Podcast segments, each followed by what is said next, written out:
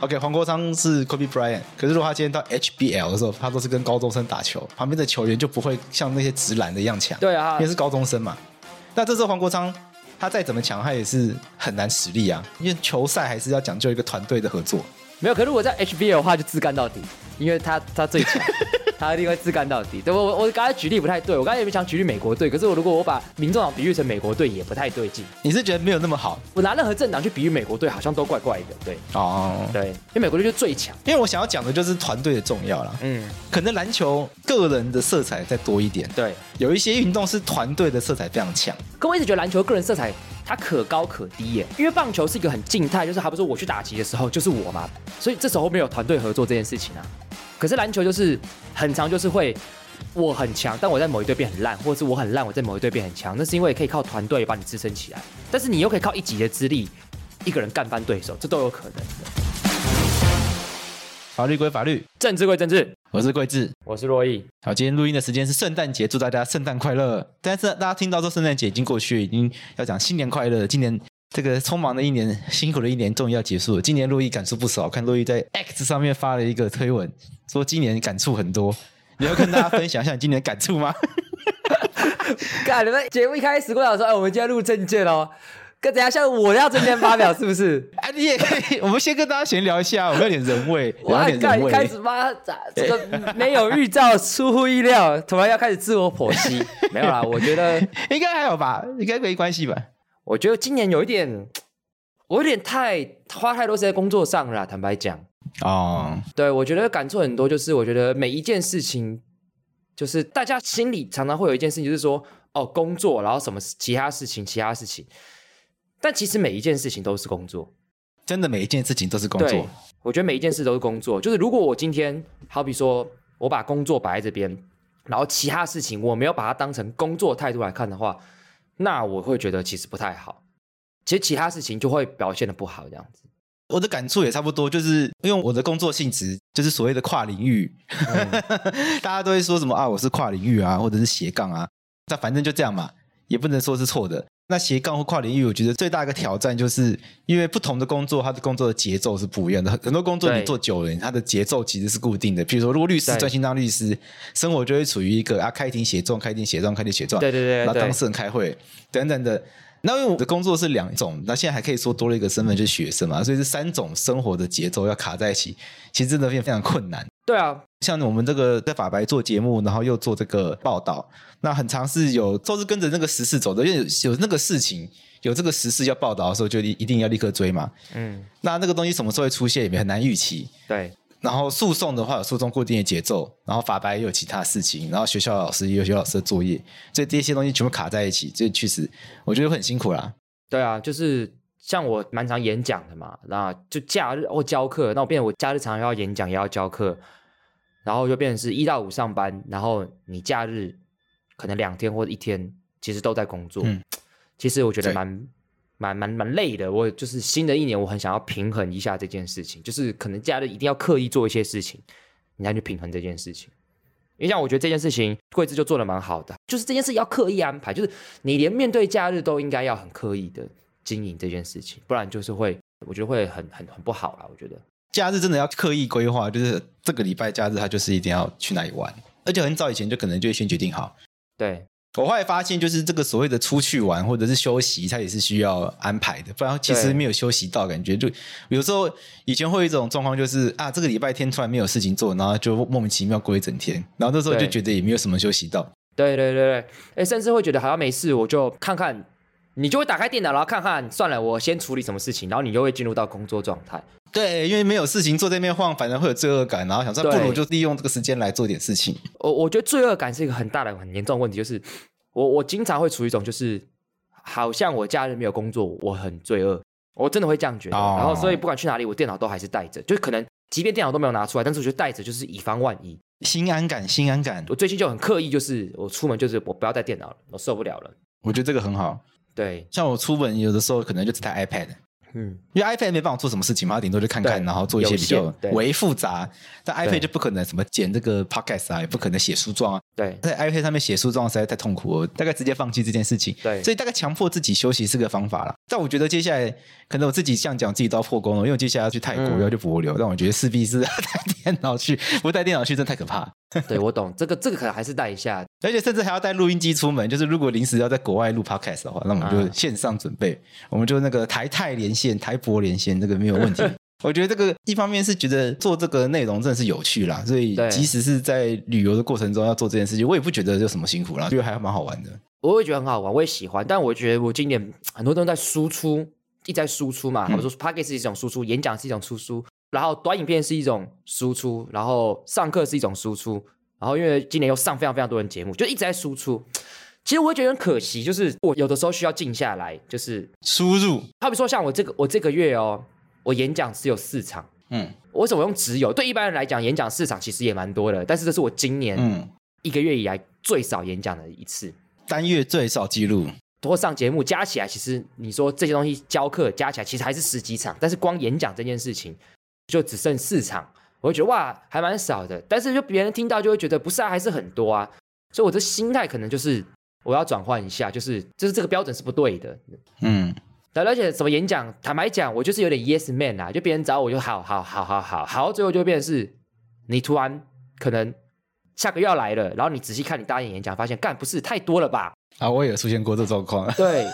每个礼拜都两场，我都觉得好烦了。哦对，就就就一开始就觉得，就我觉得很常出现一种状况，就是别人问你演讲，然后可能先问你两到三个，你就觉得好了，好像也不是不行。然后差不多第四、第五个就是那种别人那种邀请，你会觉得哎干这场很有趣，我想去的。然后最后加起来就会变得好多场，然后就会觉得太累了，这样真的是一直在表演，而且我又是个能量有限的人，我可能今天讲一场演讲，其实我就没有力气了，因为我你也知道，大家也知道我演讲就是比较激动的，所以我会全神贯注、全心投入，但讲完就会觉得哇，我没了，我真的没了这样。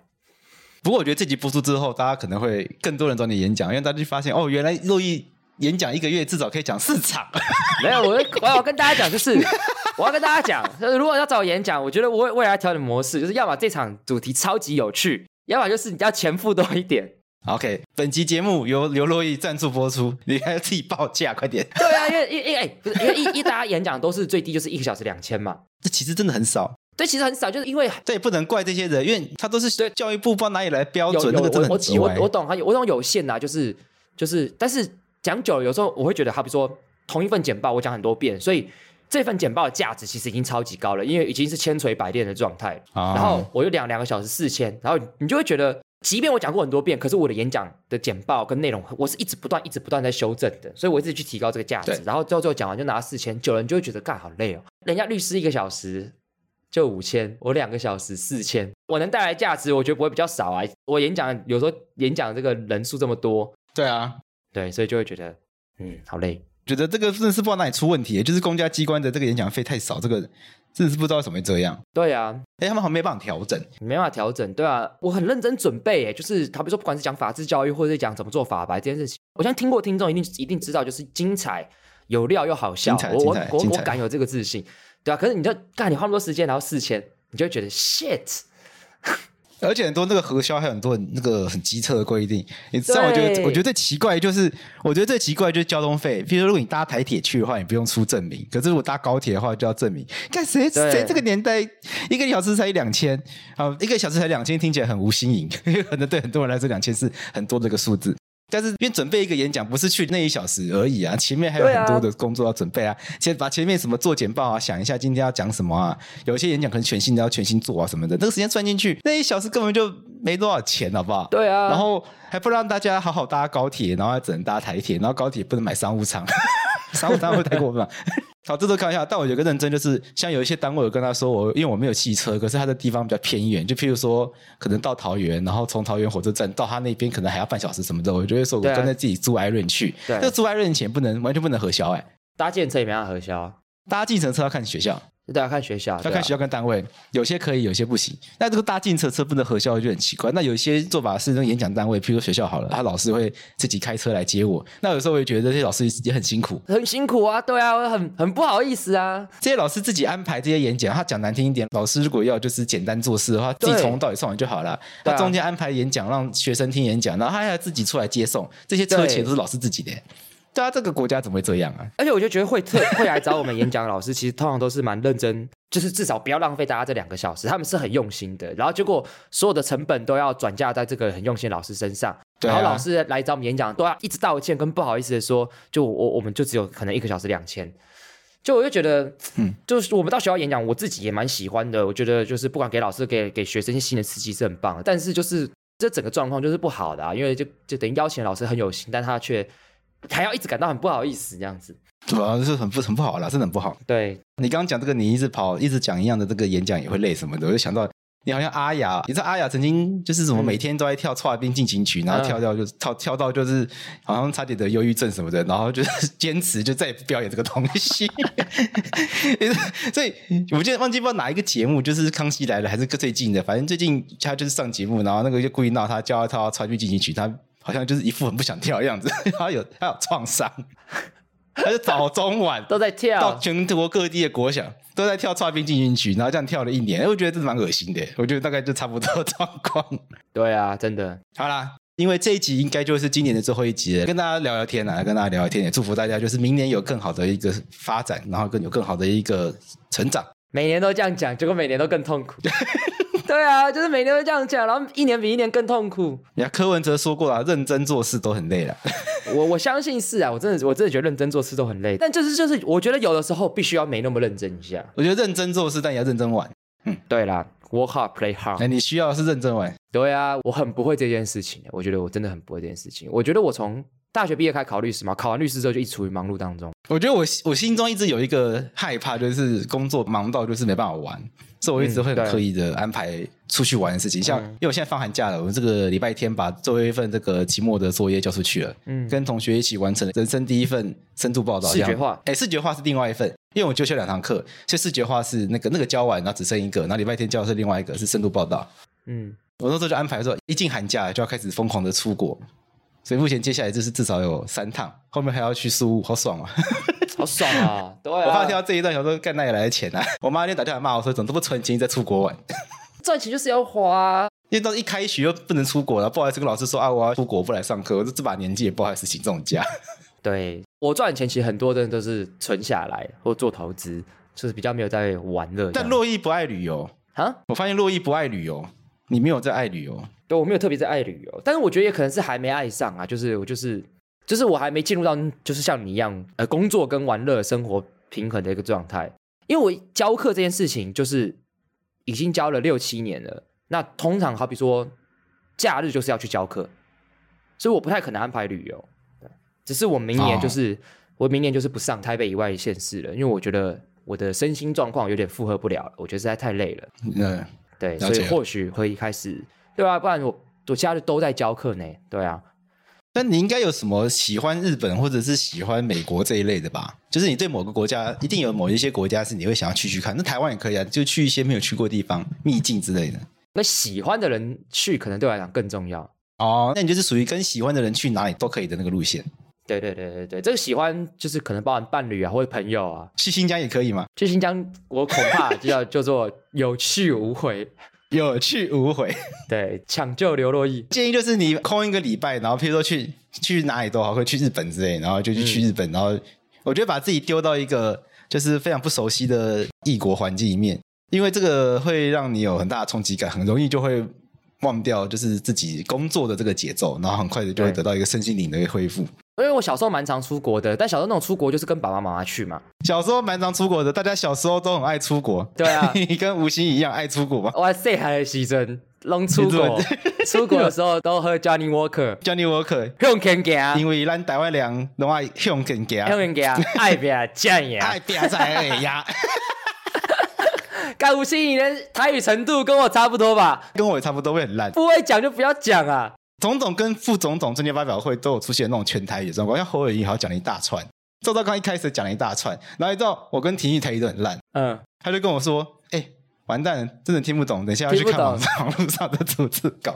我就说：“啊，你这个真的，他才这样子你也都听不懂，但是我也不敢说他有多好这样子。”完蛋了，这样子法白台湾价值最充足的就有悠悠，应该叫悠悠上来听。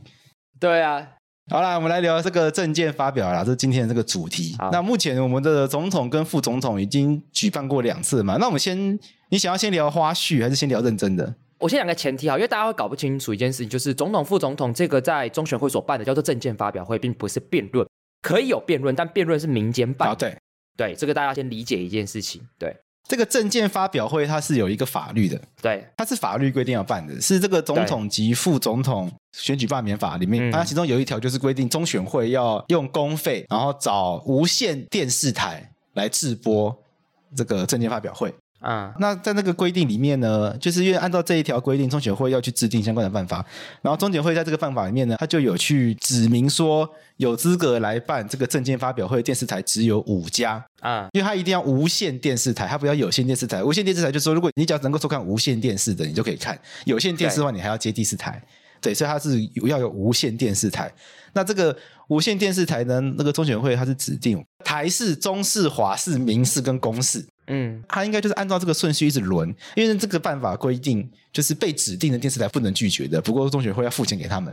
嗯，OK，然后这个呢，原则上他说要办四场，其中总统候选人三场，副总统一场。对，那我就讲到这种总统候选人有必要办到三场吗？对啊，其实我觉得没有必要啊。但我觉得各一场应该就差不多吧，因为大家更期待是那个辩论会吧。那辩论会没关系，反正法律规定三场，那可能总统候选人重要。那我觉得我们把它加码到三场，我觉得也 OK 啦。我觉得应该是科技的关系啦，可能在最以前可能只有电视、报纸跟广播，所以可能很需要电视的曝光。但现在因为 IG 就一直可以看到了，所以我觉得状况不太一样，但或许未来可以调整。我觉得未来这个中选会看要不要修改这办法，因为现在民众党发难了嘛。对啊，国昌老师说，这个办法的第九条啊中选会故意给他限缩检视，严重伤害我们的民主。那第九条就是电视台播放电视证件发表会时，中途不得插播广告。那因为这个办法，它的规定方法是台视、中视、民视、华视、公视负责主播嘛，负责主办嘛。所以中选会就说，那这次负责主办的民视，在民视无线台是没有广告的，就已经符合这规定了。那至于其他台，他要来帮忙转播，譬如说这次呃，像这个黄国昌他就骂这个他三立说三立怎么趁这个柯文哲讲话的时候进广告，他说应该也要违反第九条。中学会意思是说，这第九条电视台只限于负责转播的那个电视台，嗯因为黄国昌认为所有有来播证件发表会的，管你是不是主播，你是去接人家讯号来播的，也不可以进广告。嗯，对，这个大概是广告部分的争议，广告部分的争议大概是这样。好，我自己平常心讲，我觉得中选会的比较有道理。对啦，他负责的就那样部分啊，对啊，因为今天中选会，它是要确保民众有机会都看到嘛，对啊，那重点就是民众可以直接透过民事无线台看到没有广告的就好。对，那说真的，其他电视台你要来转播，因为这只是一个行政命令嘛。那如果法律的这个位阶没有去限制其他电视台播广告的权利的话，我觉得没有什么道理去说它不能播广告。我觉得我们可以去讨论，他是不是故意在柯文哲进来的时候多播广告。对可是三立的说法是，侯友谊、柯文哲、赖清德讲话的时候都有遇到进广告的状况。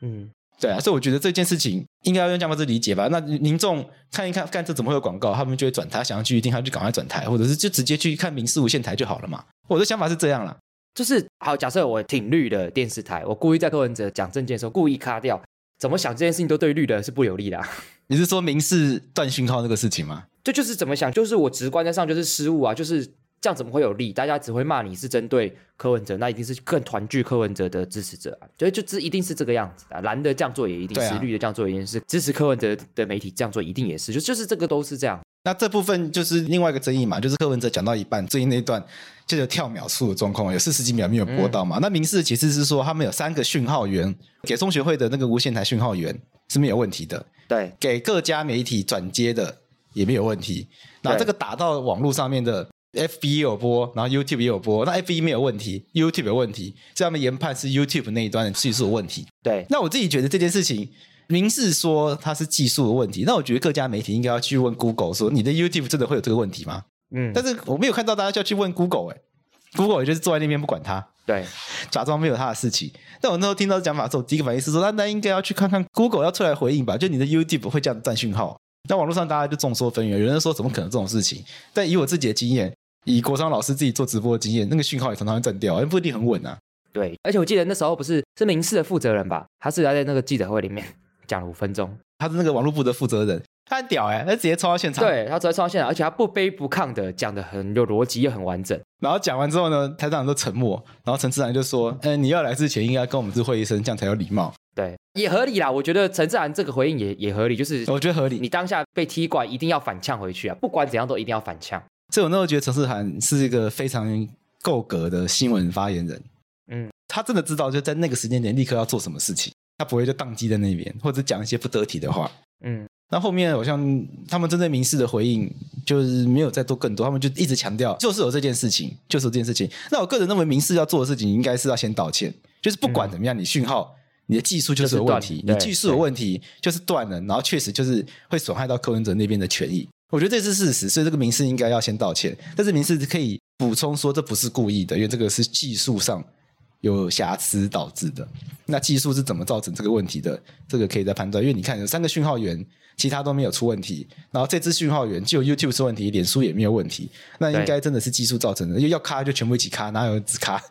假设我今天就真的不爽柯文哲，干我就是要把你的话卡掉，那我怎么可能只卡 YouTube 这个讯号？要卡就全部卡，对啊，我自己觉得民事就是应得值不够啦。这件事情如果发生在中视身上的话，华视吧，华视台视，但我想啊，因为民众党毕竟是小党，他们没有哪一台是明确是支持民众党的，所以不管在哪一台上面发生民这件事情，都有话可以讲，对对对都可以有话讲，只是那个力道就有差。因为民事他们就是主攻民事是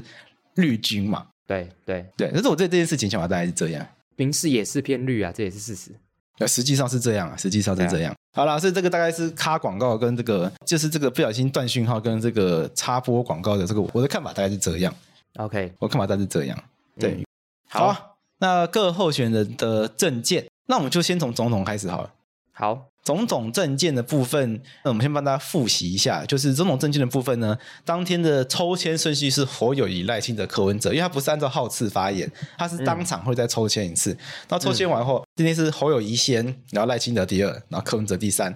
OK，然后我觉得总统跟副总统都有个共同现象，就是蓝绿会互骂，但是白的都在旁边自己讲自己的话。嗯，我觉得这个现象蛮明显的，尤其是在副总统特别明显。但是总统这边呢，就是蓝绿白互相交锋还稍微多一点。对那第一轮发言呢，我觉得侯友谊可以说是基本上没有什么具体证件，因为他全部都在骂民进党一党独裁，NCC 促转会、台大都成为打手，民生缺水缺电，人民痛苦指数飙高，经济成长创新低。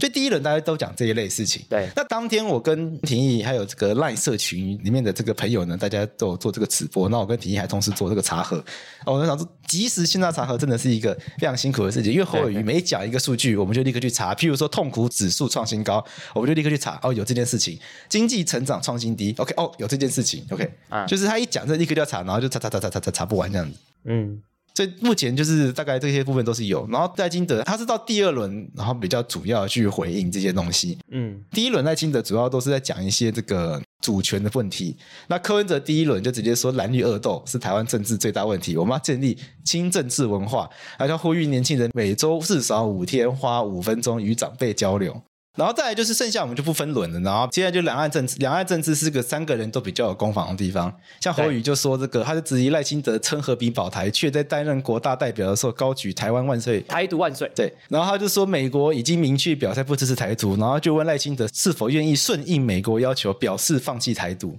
我觉得这一题，当然赖清德摆明他就是不会去回应，但是我觉得这一题对本身的设计还蛮有巧思的。你看，是否顺应美国要求，表示放弃台独？那如果对赖清德放弃台独的话，就表示美国完全是他的老大哥，民进党确实就是把抱美国大腿的这一群人。那他如果不放弃台独的话，他就是和平恐怖分子。 所以我觉得这一题他在幕僚帮他设计这一题，我觉得还蛮厉害的耶，还蛮厉害的，还蛮厉害对。的。然后再来是赖清德主张台湾要有独立的主权，然后当然就是他就说这个中华民国已经不需要再独立了嘛，对对因为台湾不需要独立嘛，因为名字就中华民国。赖清德现在论述已经变成这样，对然后他就拿九二共识出来批评说啊，侯友谊主张九二共识，但是习近平的九二共识就是一国两制啊，那也等于就是放弃中华民国主权。那他也质疑柯文哲说九二共识被污名化，那他说柯文哲从来都不解释清楚这句话在讲什么意思，他其实也是支持九二共识的。那柯文哲是提出了一个两岸自主、台湾和平，他就说按照他自己办双城论坛跟四大运的经验，基于互相谅解、求同存异，就可以让台湾在没有权益受损的情况下面跟中国与世界交流。嗯，然后听完觉得如何？听完了，哦我们评论员评论员我评论员评论一下三方的这个两岸政策。我我我认真讲，我还是要回到我那东西。我一直都觉得这证件报告对我来讲不重要，啊 因为我就知道啊 OK 就就本来就知道他们怎么想的啊。因为你是一个很关注时事的，所以他讲东西都没有新意嘛。对我来说，就是哦，本来就知道对的啊东西。，对啊，嗯，我跟你讲啊，大家每次都说什么哦，我还没决定要投谁，我要等大家听完证件我再决定。干，别人讲证件你也不会听啦。这个倒是可以讨论，因为副总统发表会结束之后呢，我们在那个 LINE 社群的 Live Talk 里面有跟大家聊天嘛，然后确实就好几个人认为说，哎，这个证件发表会很空洞啊，没有意义啊，嗯，都没有在讨论实质证件啊。等一下我们讨论副总统发表会的时候，其实它更明显。对啊，大家一定会这样，一定会这样想。那证件对你来说的意义是什么？我那时候有提醒大家，就是证件跟政策应该是不一样的，他们是证件。对，啊那如果用那种八股的讲法，应该叫做“政策之我见”， 这种很像八零年代大家写文章那种标题。他虽然不是在讲政策，他是在讲政见。我我那时候提醒大家，这两个字应该是不一样的。啊那你觉得政见对你来说意义是什么？我觉得证件意义就在于是我能不能知道这个候选人他在决定未来台湾的一些相关事情的时候，他大方向是怎么样？我觉得就是大方向，对吧、就是大方向啊。所以我那时候在线上就跟大家说，我觉得我想法是说，政策发表会它应该只会停留在一个大的蓝图、对啊大的愿景、大的框架，它一定不会进入到实质细节的讨论。因为第一个，它可能政见发表会本来就没有做这件事情，而且对这个事情策略上是不利的嘛。对，如果我今天提了一些很具体的政策执行细节的话，这就是挖坑给自己跳，因为大家会对啊狂攻啊。对啊，就是挖坑给自己跳，然后大家也不会听，大家也不会看，然后你也不会被剪辑进去，你就是在浪费时间讲一个很具体被大家攻击的事情，就这样。譬如说侯康贷一千五百万免投息款，它这个很具体嘛，对，或者是这个赖清德的私立大学补助学费三万五，这个也很具体嘛。对那这些很具体的东西，你看他下场就是被对方攻得体无完肤啊。然后你说你要期待民众真的。大家都有这个时间跟智慧，好好的了解哦，侯康贷可不可行？然后私立大学补助学费可不可行？很难呐、对啊，对啊，可能百分之二十的选民会做这件事情，百分之三十的，那百分之七十的就会说啊，侯刚贷就是就是什么房贷陷阱啊，那那个私立大学就是大傻逼啊，他最后就对变成这样子，就变这样啊，对啊，所以我就觉得，就其实真的真的不够成熟，没有成熟到可以进行这么细致的公共讨论。因为我觉得每一次在看新闻的时候，大家都会说啊，你这次要投给谁？就说哦，因为我觉得政治人物都没有在提政见，所以我不知道投给谁。这我每次都觉得干就是 bullshit 啊，是你的问题吧？我记得我去年在讲这件事，被很多观众批评，就是这太精英了，对，太精英，还有观众直接骂我说我到底在攻杀小这样。就是中箭怎么会不重要？对啊，我跟我讲的是对的啊，就是我当然可以理解，就是很多人可能平常没有空去关心这件事情，但我觉得有没有空，我觉得坦白讲啊，这都是自己可以挤出来的。就是讲白，也就是有兴趣的人他会他就会有空，没兴趣的人他就会没空。嗯，你今天要有关心台湾渔产的这个进口量，我是没有空关心吗？不是嘛，我没兴趣啊。啊，对啊，这个就是这个这个问题啊，对啊，所以我觉得。如果大家觉得这个重要的事情，那那你就必须要感兴趣，去你才会去关心。那如果你没有那么感兴趣的话，就比方说你认为这件事没那么重要，那我们就不要跟大家讲说，干，我觉得证件很重要，只是他们都没有提，没有，那是你没有看而已。就是他们其实有提，但是真的就是可能没有讨论的声量。对啊，对啊，是啊，对啊，其实他们针对很多的政策都有提一些比较具体的执行的方向，对，那个都散落在他们过去开的各种记者会里面。对啊，所以真的要找的话是找得到的。那证件发表会，每一个人就三轮十分钟，他能讲什么？对要啊，讲到那么细，这只能就是我们重点就是摆在听他的大愿景，他的大愿景对啊跟价值观、符不符合自己的这个态度，符不符合自己的喜好。显然，侯友谊跟柯文哲不符合你的喜好，因为他们都想要跟中国来往。对啊，这个不符合我喜好是跟证件发表无关呐、这就是我本来对这三个候选人的背后的政治利益、背后的政治集团会有什么样子的愿景跟想象，其实本来就大概知道啊，对啊，那第二个是社会住宅居住正义的这一块，嗯，就是侯科都打很多，就是对侯友谊就质疑民进党执政八年，青年买不起房子，然后蔡英文社会住宅跳票，对赖清德还要加码，显然不可信。对然后再来是赖金德就回击说啊，你自己在新北市弄那个温仔圳开发案，对也没有规划五趴出来作为社会住宅用地，五趴好像是一个政策指标吧，就啊你自己做不到五趴，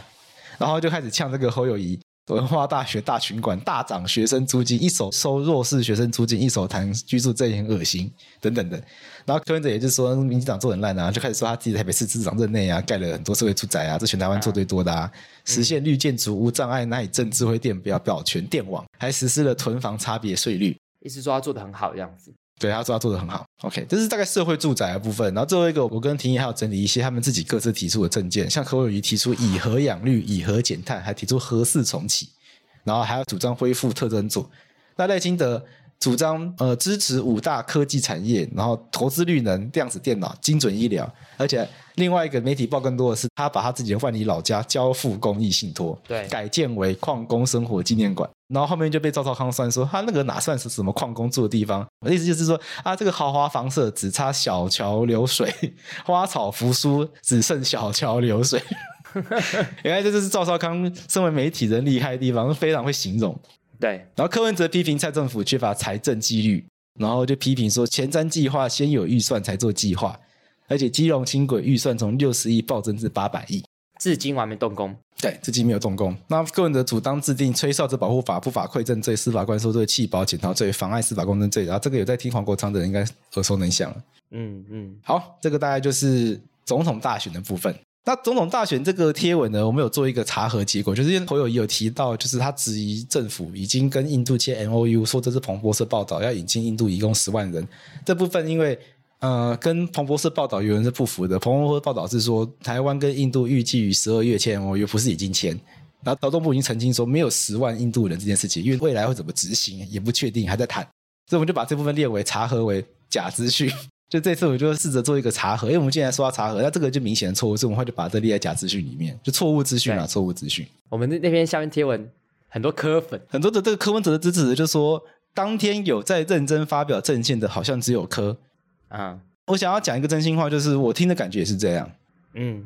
完蛋了，我要被贴柯粉了。但是我听的感觉却是这样，柯文哲政见的描述比较具体，也比较丰富，这个是事实，我觉得这是事实。嗯吴欣颖也是，哦，反正贵这意思是说，这个柯文哲跟吴欣怡确实是比较认真在描述政见这件事情。对但这个如果今天是蓝跟绿跟另外一个人选举，一定就是蓝绿互打，另外一个认真讲，通常都是这样子啊，这也是策略考量啊。对，我就觉得这个基本上一定会长这样。对啊就是蓝绿要不要认真讲政见是一回事，对，但是白就是所谓的第三势力，他一定要展现自己跟旧政治的差别，对啊，对啊，对啊，他们就要尽可能避免在这个场合去进入这个口水战，好像跟对以前的人也没有什么不一样。所以在这边，他就要把握这机会去证明自己是一个新的政治势力，然后我们是摆脱旧政治的恶习。对，这我觉得这也没有什么不好，这个事实是这样的话，就应该把它提出来。就确实柯文哲在政见的论述的词语量上面是比其他两个人多的。然后吴欣颖也是明显比其他两个人多，因为其他两个人赵少康是狂攻，那肖美琴有非常多这个柔性的诉求，嗯，然后赖清德跟肖美琴都比较也会花比较多时间去盘点民进党执政到现在已经做成的事情。那我觉得这个也合理，他们执政党一定要强调自己已经做得很好了，我才有对正当性继续做嘛。对，那国民党是主要的挑战者嘛，然后就是主一直主打这个执政党很烂，对啊，对啊，所以所以所以就是我觉得也很合理啦。这一切的表对现对我来讲就是没有什么特别的地方，就是我蛮无感的。嗯那我觉得很多人期待是三个候选人都要像柯文哲那样，嗯，你觉得应该是这样吗？我觉得对我来讲不重要。对，就就是那就是个表演的机会啊。那大家都认真看表演机会的时候，你当然你要采取自己最有利的方式啊。如果今天柯文哲是民调第二名的话，他一定也是狂打。嗯，对，就是这就是策略这样子。所以我觉得对我来讲，就三个人都做到，就是他们在那个位置上应该要做的事情，所以我不会觉得特别怎么样这样子。好，那我们聊一下特征组，因为特征组也是很多人敲碗想要聊的。然后那天线上在对谈的时候，也有人询问特征组的问题，那我的回复是说我也不支持，嗯，有这边特征组，它是要把特定的大关圈出来，这些大关所涉及的弊案由特征组来侦办。对，好比有总统、副总统、无人院长、部会首长，对我上将阶级的军职的贪渎案件。我说这个可能呃，可能从民众观点来看就很合理。我们选精锐的检察官，组织精锐部队去打弊案，因为这些人是大官，对他们的弊案可能特别难打，所以组织精锐检察官去打弊案。对，我说，可是这件事情违反了一个呃法律原则吧，就是法律为了要确保法官审判是公平的，检察官官案是公正的，对所以谁来办哪个案件，应该要随机。对，就是大家不知道我会办到什么案件这样子。对，但是如果今天总统、副总统、五院院长，然后所内阁的大官，嗯他们的案件就是由这批检察官办的话，他其实会有个问题是：第一个，那我就知道要收买谁啦。对那这群检察官他自己是不是也心知肚明，他要办的是这些人？对那我们要怎么确保这一批检察官他们真的能够独立办案？因为他们已经被预设，他们已经预设未来要办的案件都是这些案件。对，对，那我讲难听一点，这个因为侯友谊说未来用专案的方式嗯成立特侦组，嗯，那专案要成立的话，是法务部成立吗？是法务部长挑吗？还是检察总长来挑？那不管是法务部长或检察总长来挑，他某种程度上，他都会是执政党的人啊。对啊，这也是之前特对啊侦组被别人诟病的原因嘛，因为特侦组是由检察总长来挑的，但是检察总长是总统任命的，对啊，对啊，所以总统任命的人选检察官来办总统，这件事情不是很奇怪吗？对啊，这如果用这个角度来看的话，不是觉得哎，不觉得哪里怪怪的吗？除非你今天告诉我特征组国会任命的，嗯，但是这不可能嘛，对这违反这个权力分立原则嘛，对不可能把特征组移到国会下面去嘛，对这个很奇怪啊。对，或者你把特征组移到监察院下面去，这个至少现在的法治这个结构是做不到的，因为它很奇怪，你要怎么解释？那特征组为什么行使的是刑事的这个办案权，监察院它行使的是监察权啊，它性质也不一样啊。对，没错，所以是总统选的检察总长，总察总长再去选人来办总统。这怎么想都很怪啊！这是我不支持特征组的原因啊。那以前陈水扁上任的时候成立特征组，其实那时候就很法界都是批评的啊、对法界批评这个做法，觉得这个做法本身不妥啊。但是因为特征组最后把阿扁干掉了嘛，对，阿扁成立了特侦组，把阿扁干掉，这个叫做法自毙。做法自闭，对，所以到底会怎么样也很难说啦，也不一定。就是我们讲这个话，也不是说啊，这些特征组检察官他一定就是不公正的，没有，没有只是说这个对制度的设计上面会让人觉得是怪的，但是不代表这些人是不公正的。对，同意，但是制度的设计应该是要往确保公正性发展，所以我会觉得，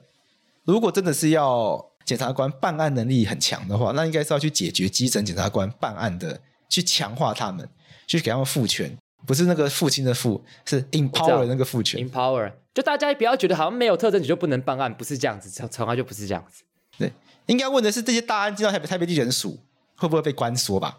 对，对，那地检署的基层检察官他们决定要起诉赖清德、解决柯文哲的时候，要怎么样避免确保他们不会有不当政治力的压压力对、对压迫出现？对啊，然后基层检察官他们办案的这个，他们现在都被这个诈欺案淹没，对啊，对啊，要怎么样去解决他们工作实际上的困扰？我觉得这才是重解点治本的方法。日本方治法，本重点，所以我我我不支持特征组是这个原因啦。就制度设计上很难想象它是一个正常的公对能够对有效运作的制度嘛。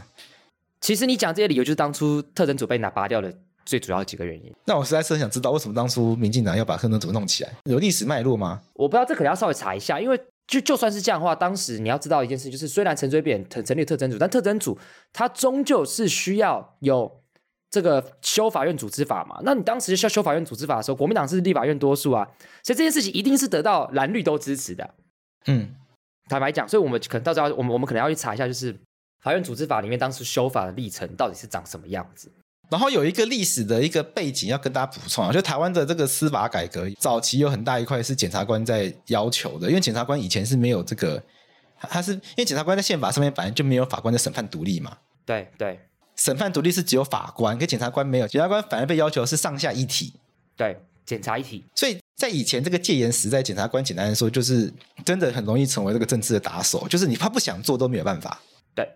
因为他没有独立办案的权限嘛。对对，所以检察官会一直，所以在台湾的司法改革里面会一直有议题，就是检察官到底是司法官还是是行政官，还是行政官，对然后检察体系的人都会坚持检察官要是司法官，因为他们要对透过主张自己是司法官来取得这个一定程度的这个独立性，独立办案的权限，所以这个是有历史脉络。因为台湾过去检察官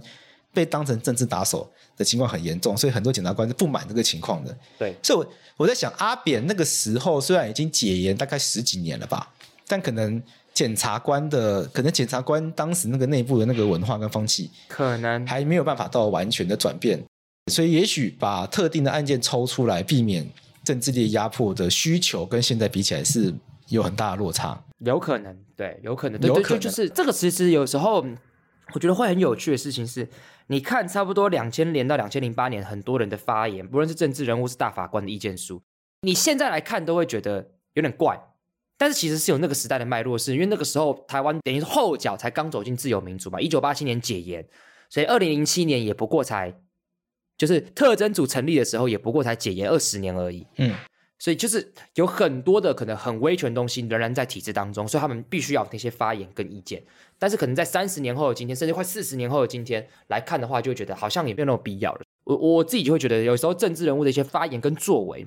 要用当时的时代的相对性，可能来评价，可能会比较公允。嗯，一定要回到那个年代的那个状况来去讨论他们当时为什么讲那个话。对，不是说现在怎么样，所以以前他那样就是双标，或者就是错的，也不能这样子百分之百这样认为。因为如果我以前讲什么话，那我这辈子都不能改变的话，那我就不要进步就好了。对啊，对啊，对啊，对啊，就是对啊，对啊，我之前常上课讲啊，政治人物可不可以改变立场？可以啊，啊，变好的话很好啊，变烂的话不好啊。所以你你自己要先心中有决定什么是好跟坏啊，你才能决定它是不是双标啊，对不对？以前觉得很好的事情，现在可能很坏啊。就我随便举个例，他不是说政治人物以前觉得反同，他现在支持同性恋，你要骂他双标，还是你要骂他他很棒，还是你要说他进步了？我觉得进步啊，对不对？所以所以所以我觉得重点还是要看你先决定那件事情价值是什么，然后或是回到那个时代判断，那个才会比较公允。 OK，所以这个是特征组的部分。特征组部分，我觉得还有时代背景啊，在这个年代，我是觉得没有必要再这样做了。嗯我们现在真正应该要解决的，应该就是赶快来解决基准检察官的一些实质的困扰，让他们的办案权限更高。我觉得现在基准检察官那个反抗的那个意识、独立意识是比以前强很多的啦，不然怎么会有那个邱泰山去关说，然后桃园基准检察官去爆料 这个对啊新对闻啊出来？对啊，那个桃园基层检察官，他就是拒绝邱泰山的关说，邱泰山先去关说桃园主任检察官，主任检察官跑去给这个基层检察官办案上的一些指导，然后被拒绝。对，对啊，然后后来这件事情被进传媒爆出来。嗯，对啊，啊，其实对很多人来说，对传统观念，就以前那个年代来说，这个是一个升官机会，你去配合，人家就知道你是自己人，以后就换你当主任检察官。嗯，讲难听点是这样哎、对啊我觉得那个基层检察官，他如果私心重一点的话，他就配合啊，他就成为主任检察官自己人呐、啊嗯，以后主任检察官把他升到相月啊，然后再等着去当那个主任检察官啊。对啊，以后就换他当主任检察官，甚至以后换他当相月，换他当这个检察长啊。嗯，他一个打通官路的一个机会在前面，他没有这样走，他决定要把这件事情公诸于世爆料，这是很不得了的事情。所以我觉得大家也要对现在的这个司法改革有信心啦。柯文哲虽然说司法改革做得不好，但其实司法院跟法务部都有统计到底做什么改革，就是确实没有做他们讲那几个，跟其他的有做，所以我觉得那个想法也不是很公平。对啊，我我觉得政治人物有时候这这种话讲话或是人民的理解，有时候让我觉得很很比较，我觉得比较不喜欢的就是，好比说我们觉得某一个领域有十个缺点，改正了五个，算不算进步？算嘛，都没有进步，因为人民想要的五个没有。对，可是可是就是不可能啊。好，就或者是说可能做，但他们做不好。那我们要 argue 的事情是不够多，不是说他彻底的失败。对啊，因为我觉得，好比说像宪法诉讼法跟国民法官法等等之类的修法，对司法，好比说宪法诉讼法它一定是进步，对但国民法官法可能是一个新的活水，我们很难说它一定是百分之百不对。那这样一定是失败吗？不知道啊。这就是也可以连接到，我们可以开始进入副总统的春节发表会，因为肖美琴讲的都是你这个路线，哦哟，你居然把我跟肖美琴做一个类比，我好像太抬举你了。太抬举我啊 啦。因为肖美琴在第三轮发言的时候呢，她就是打一个这个情感诉求。因为第三轮发言，她真的基本上都在讲一件事情，就是民进党做进步议题真的很困难，但是他们不畏风雨，做了很多，做的不够好，大家不够买单也是事实。但是希望大家可以认同，民进党愿意做，愿意承担，愿意接受责骂。他的讲法来这样，他就举两个例子，第一个是同性婚姻，他说他自己二零零六年就提过同性婚姻法案，对，他是台湾第一个提出的，对，这个是事实。这是事实。他当时提出一个叫做同性伴伴侣侣法，法，对，那个时候可能大家还没有这个观念，就是他也不是直接去说要去修婚姻，对他说那同性可以先结为伴侣，对，那至于伴侣是什么，有兴趣的人大家可以去找我们法白实验室曾经有讨论过，我跟婷宜有讨论过伴侣这个制度，就是先用伴侣这个制度来去某种程度上取代掉婚姻，对让同性结为伴侣，然后取得大部分婚姻会有的权利。那是二零零六年的事情哦。二零零六年是个什么概念呢？就是 意大利拿世界杯冠军，傻小，我国二，我高三，我还是一个会取笑别人是臭 gay 的时候。哇塞对啊， ，OK，所以这个是一个非常久，像连洛伊都还没有觉醒。都还没有觉醒的时候，肖美琴就已经在做这件事情了。对啊，然后肖美琴就说，所以从这个例子可以看得出来，这个做这件事情真的不容易。然后，但是民进党是愿意做的，然后也愿意接受批评的，所以请大家继续给这个民进党机会。你看你从现在标准来看，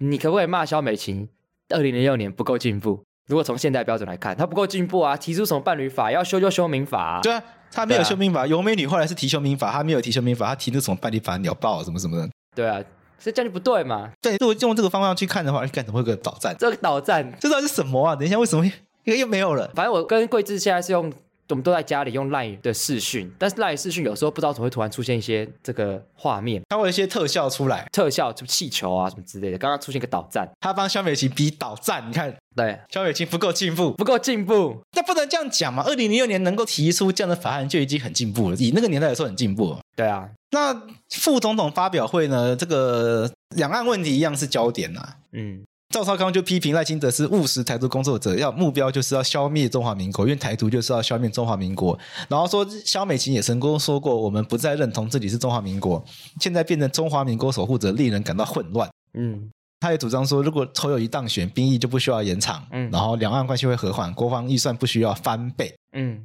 OK，那肖美琴是说，国民党不愿意面对中国共产党想要消灭中华民国的事实。那柯文哲强调的对等，这也就是民进党的两岸态度。所以，与其给柯文哲做，不如让有经验的民进党来做。说的很好啊，嗯，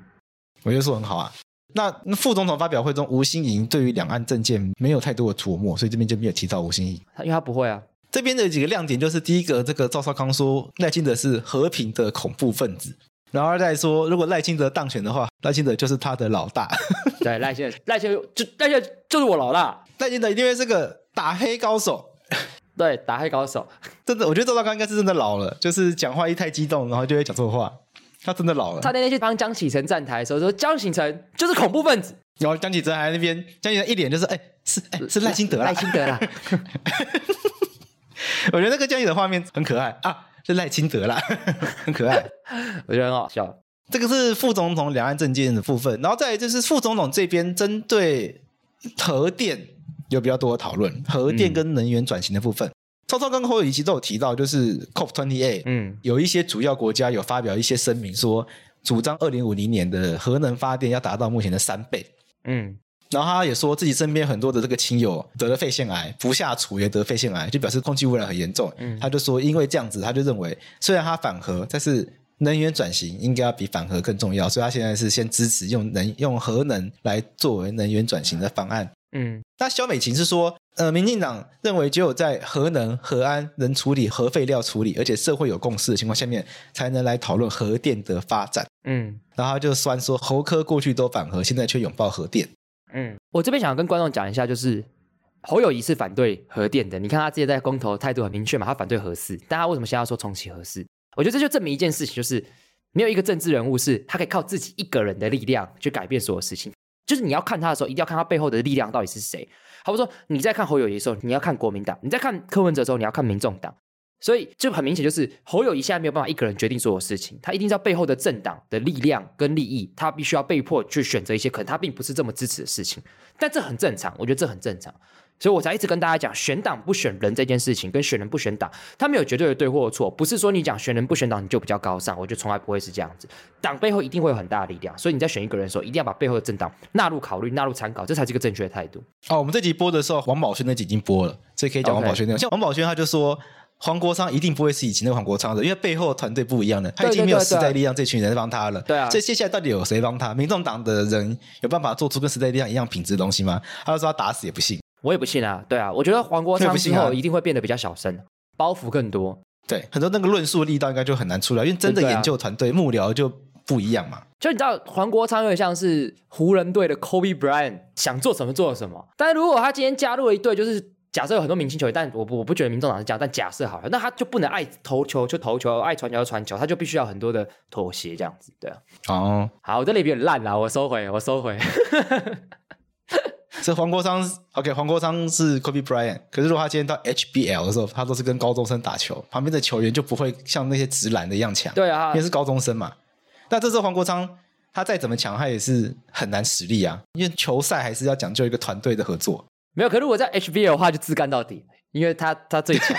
他一定会自干到底。对，我我我刚才举例不太对，我刚才也想举例美国队，可是我如果我把民众党比喻成美国队，也不太对劲。你是觉得没有那么好我拿任何政党去比喻美国队，好像都怪怪的。对哦？对，因为美国队就是最强。因为我想要讲的就是团队的重要啦。嗯，可能篮球个人的色彩再多一点，对。有一些运动是团队的色彩非常强。可我一直觉得篮球个人色彩它可高可低耶，因为棒球是一个很静态，就是好比说我去打击的时候就是我嘛，所以这时候没有团队合作这件事情啊。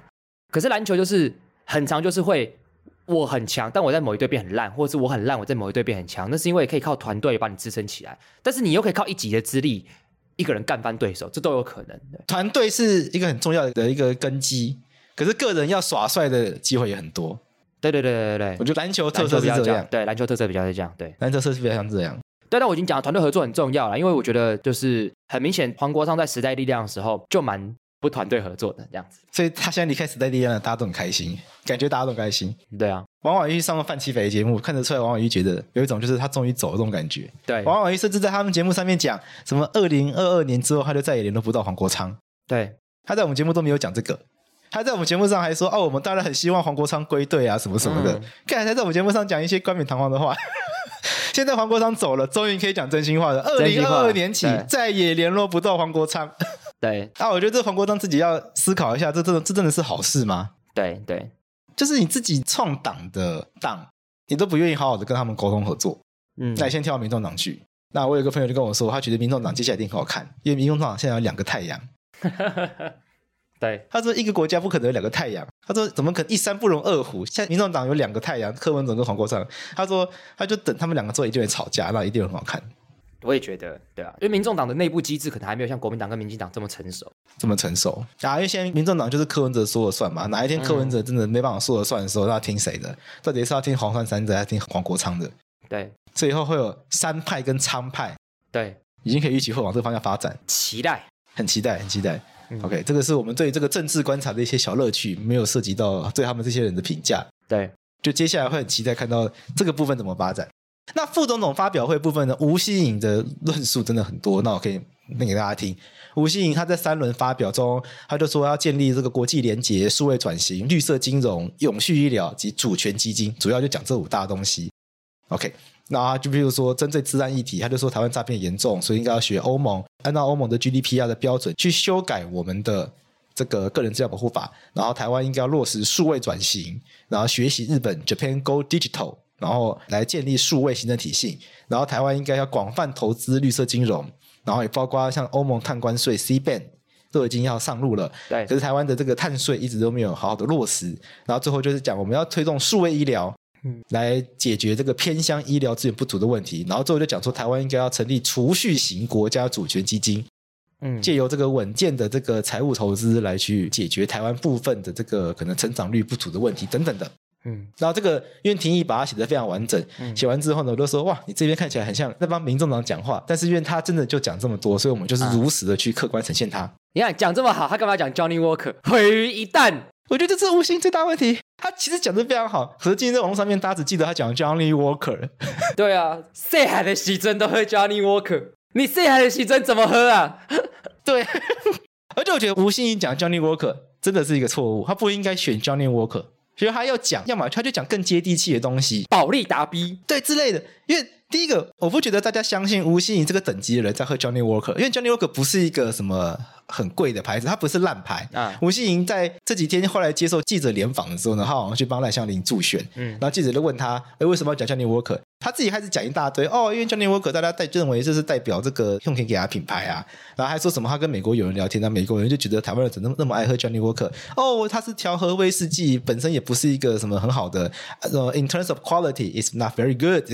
还 讲这种话。他说：“呃，真的要喝好喝的话，大家去喝 single malt，然后这个单一麦啊芽威士单一忌。麦芽。然后我那时候想说，干天啊哪，这个怎么可以把事情搞砸成这样？他讲 Johnny Walker 的时候，我就觉得说，按照大家的对他的理解，他不可能喝 Johnny Walker 这个等级，Johnny Walker 算是中中等级的东西，啊，他一定是喝什么皇家礼炮二十八年的那种等级的。对不对？他要喝就是喝那种一罐两万三万的那种的，Johnny Walker 对他来说怎么可能是他会喝的东西？可 Johnny Walker 嗯对一般人来说没有赚很多钱，所以平常就是对喝 Johnny Walker。对对啊，所以你觉得讲 Johnny Walker 很庶民，可大家没有觉得很庶民啊，大家没有觉得这是很庶民的东西啊。对一般庶民来说，Johnny Walker 也不一定是随时可以打开来喝的东西耶。嗯嗯对，这我觉得他挑 Johnny Walker 去展现一个庶民感，不知道是谁建议他的耶。我觉得这个人真的是应该要抓去臭骂一顿，然后后面还自己搞砸说哦，对啊我们都喝 Single Malt，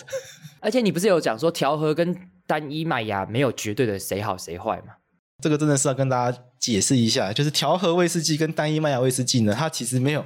说调和威士忌一定就是不好，嗯因为它只是制作的方法不同。单一麦芽威士忌基本上它就是来自单一酒厂，所以它叫所谓单一麦芽嘛，因为酒厂拿麦芽去酿酒嘛。那调和威士忌它的特色是，它可能会拿很多的酒厂酒来做调和，所以调和威士忌之所以出现，是因为单一麦芽威士忌它可能因为这个酒厂它每个年份或者是因为其他原因，所以即使是同一款酒，味道都会有一些些微变化。那调和威士忌呢，就是透过去用市场上不同的酒去调这支威士忌，所以它就目标是要确保每一罐你喝到的味道都一样。嗯嗯虽然没有说调和威士忌一定不好，嗯然后单一麦芽一定好，因为调和威士忌它可以拿很贵的酒来调和啊。我举一个例子嘛，大家现在印象中日本的威士忌都是很贵的，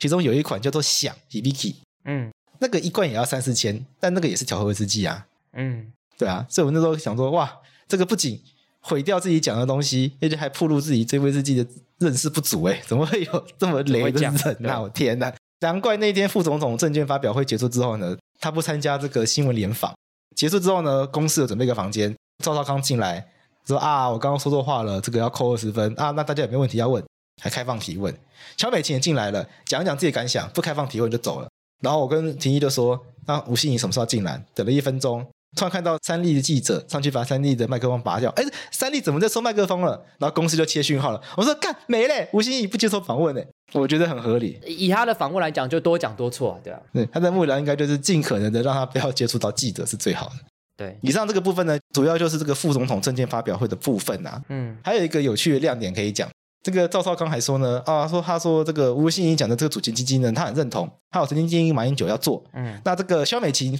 驻美代表表现非常亮眼，她也认同，所以国民党又能不分党派，以后她当选，他们继续邀请肖美琴担任驻美代表。 认真，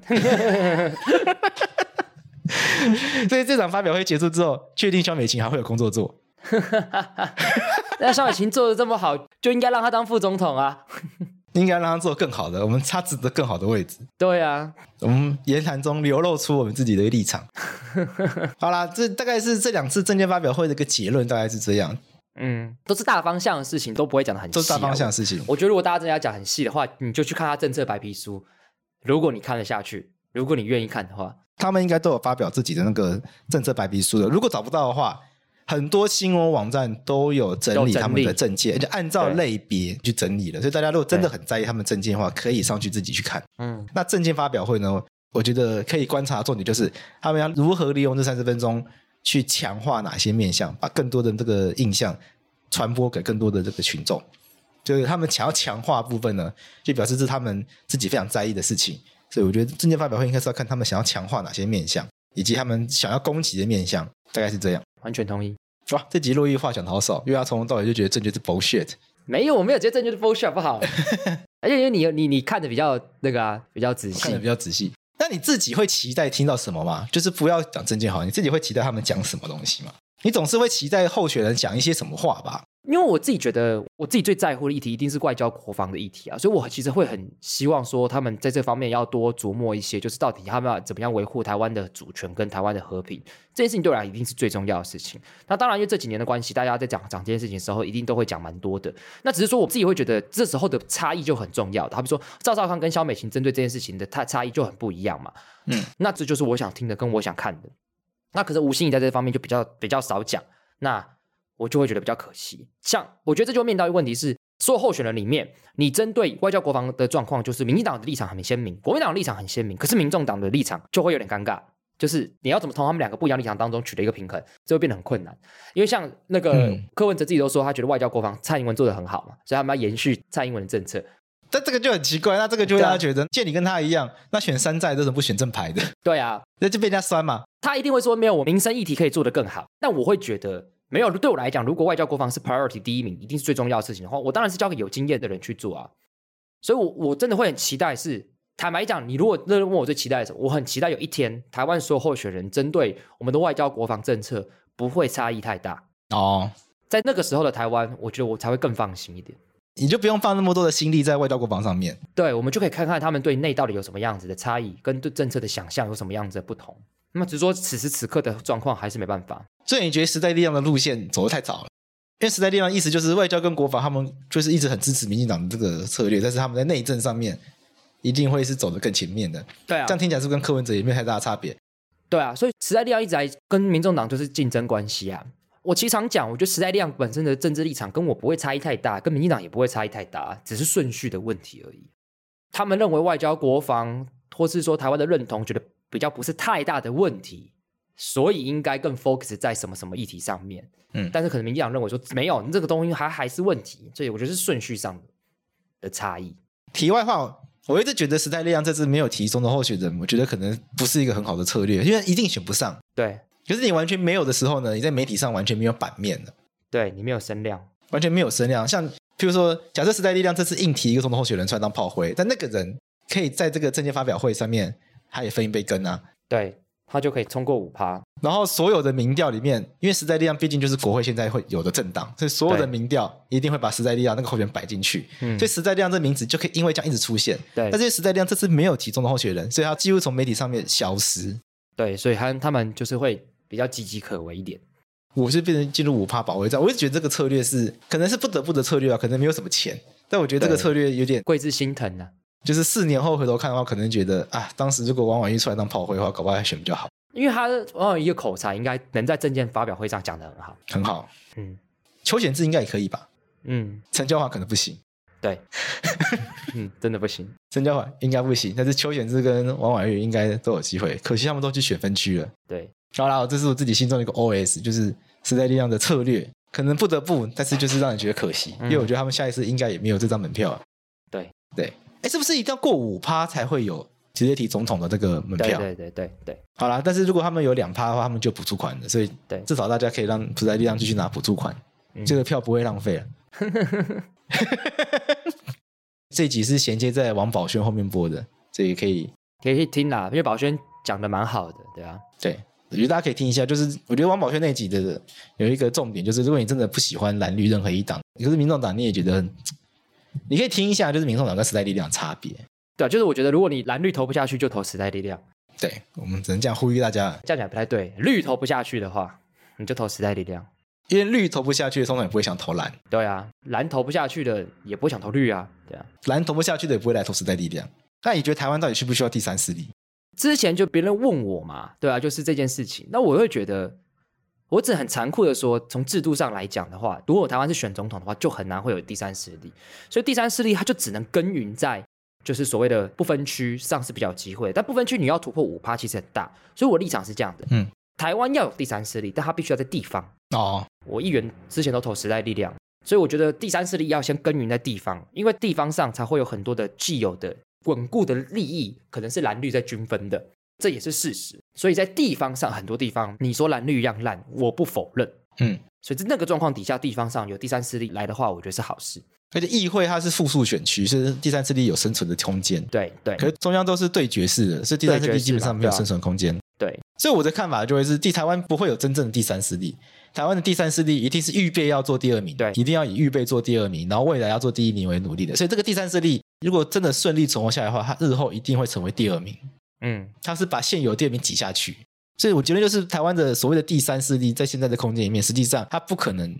永远只想做第三。对可是所谓的第三势力，应该是有一个党，它就是成为第三大党。对就台湾不会有第三大党，因为这个第三大党，它目标一定是要成为第二跟第一大党。嗯，对，所以我这是我对第三势力的一个解读啦。所以我用这结尾好了。我问你这个问题，然后我们简单五分钟讲完。好，民众党如果取代国民党，对台湾是好事还是坏事？民众党如果取代国民党，我觉得至少是好事啦，嗯，因为民众党至少在两岸政策上比较模糊嘛，对不对？而且国民党说真的，他时代累积给他的那个不好的问题太多了，而且国民党看起来没有能力解决这些问题，我觉得这是实话嘛。我觉得国民党内部是有声音要处理白色恐怖、转型正义的问题，有人认为国民党该面对，可是这件事情国民党不能讨论，他到现在为止都不能讨论。国民党的年轻世代有很多人是认为国民党应该更进步的，内政上面，譬如说婚姻平权应该要支持的，对不对？或者是白色恐怖时期遗留问题应该要面对的。国民党内部是有这些声音的嘛？那你可以发现这些声音都是可能是因为年轻人、基层国民党，他上不到党中央啊，嗯他没有办法在党中央讨论这些话题。嗯党中央到目前为止，所有的大咖面对促转会，就是说他政治打手嘛，对，就是国民党，我觉得不是我讨厌这个政党，是国民党显然他真的没有能力去解决他自己过去犯下的错误嘛。嗯那既然国民党真的都没办法解决的话，那就把它挤下去换民众党，民众党可能不是一个很好的选项，因为民众党看起来柯文哲也没有想要解决。因为柯文哲上次在访问的时候，他说反正时间就会治疗这一切。对，然后在我听起来就好像是你就把他送进安宁病房，反正迟早一天他就会死。嗯，就他是外科医生嘛，反正这个议题就送进安宁病房就好了，也不需要再去处理它，一直去动刀动骨什么的，病人也很痛苦，干脆就不要处理。但我觉得这不符合我对转型正义的期待。是这你问我，民众党取代国民党是不是好的？可能就是某种，如果用经济学意义的话，它是好的嘛，就是至少它比较好。但是也要说多好，我觉得没有到多好。这个问题我跟蛮多人讨论过的，我觉得大部分的声音是跟你是蛮一样的。那你是跟大家不一样的吗？没有，就如果今天民进党最大的竞争对手从马英九、朱立伦换成黄国昌，好像不是件坏事啦。你知道那个赖的那个法克利的群组啊，就一直在讨论你这句话，你的这个观念。嗯，就觉得我们好像一直在帮黄国昌讲话这，就是 LKK 那一集，很多人觉得说，哎、我们怎么一直在帮黄国昌讲话？我要跟大家讲我自己的政治立场，大家应该都很清楚啊。可是我还是要平心而论一些事情啊，我不能因为个人治立场跟我不一样的人，我全部都贬低到不行。一无是处，对，不可能的。我这样讲话怎么会公允？好比说，我们对于柯文哲评价，对于黄国昌评价，就是必须要公允啊。这个问题就是我觉得很重要嘛。 OK，好啦，所以至少如果民间民进党最早是黄国昌的话，那很多的问题，我相信黄国昌即使到现在，他对转型正义态度应该也是一样。对啊，这件事情我相信他应该是不会变。对，那也许这些事情就更容易有解。至少台湾的主要政党中，两个政党都会愿意面对转型正义的议题，对，然后不会再说是什么政治打手啊、操作这些。但也许我们就要查一下，看柯文哲有没有讲过党产会是政治打手之类的话， 也许我们要再查一下。嗯，大概我们的意思是这样啊。我觉得问题是，如果民众党它是以吸收掉蓝营地方势力的方式去取代国民党的话，会不会本质上面有不一样？我觉得那个是中央的问题，地方地方处理有地方的手段，所以我觉得还是有差啦。就是你民进党也是，你看你陈明文以前嘉义王啊，也是国民党的啊、可是他吸收完之后，他在投票部队上还是跟民进党政策是立场是一致的，所以我觉得那可能是两件事情。 OK，给大家想啦，就是让大家对自己想看对，，因为民众党看起来是最有机会做到这件事情的政党嘛，这个有机会做到这件事情的政党看起来不是时代力量了，是民众党。对啊，对啊，所以，我们这一题真的很值得认真的来思考辩论，嗯就是当民众党有一天取代国民党的时候，对台湾社会是弊大于利，还是利大于弊？对。所以我们上一集用这个角度讨论，很多人就认为我们在帮民众党讲话，其实我们在讨论这个现象，对就是这个事情是要好好讨论的啊，就这样。对，因为这个现象看起来是有可能，而且蛮有机会发生的啦。嗯嗯，好了，那我们今天这一集就到这边，好我们就新年见。好了，拜拜。拜拜。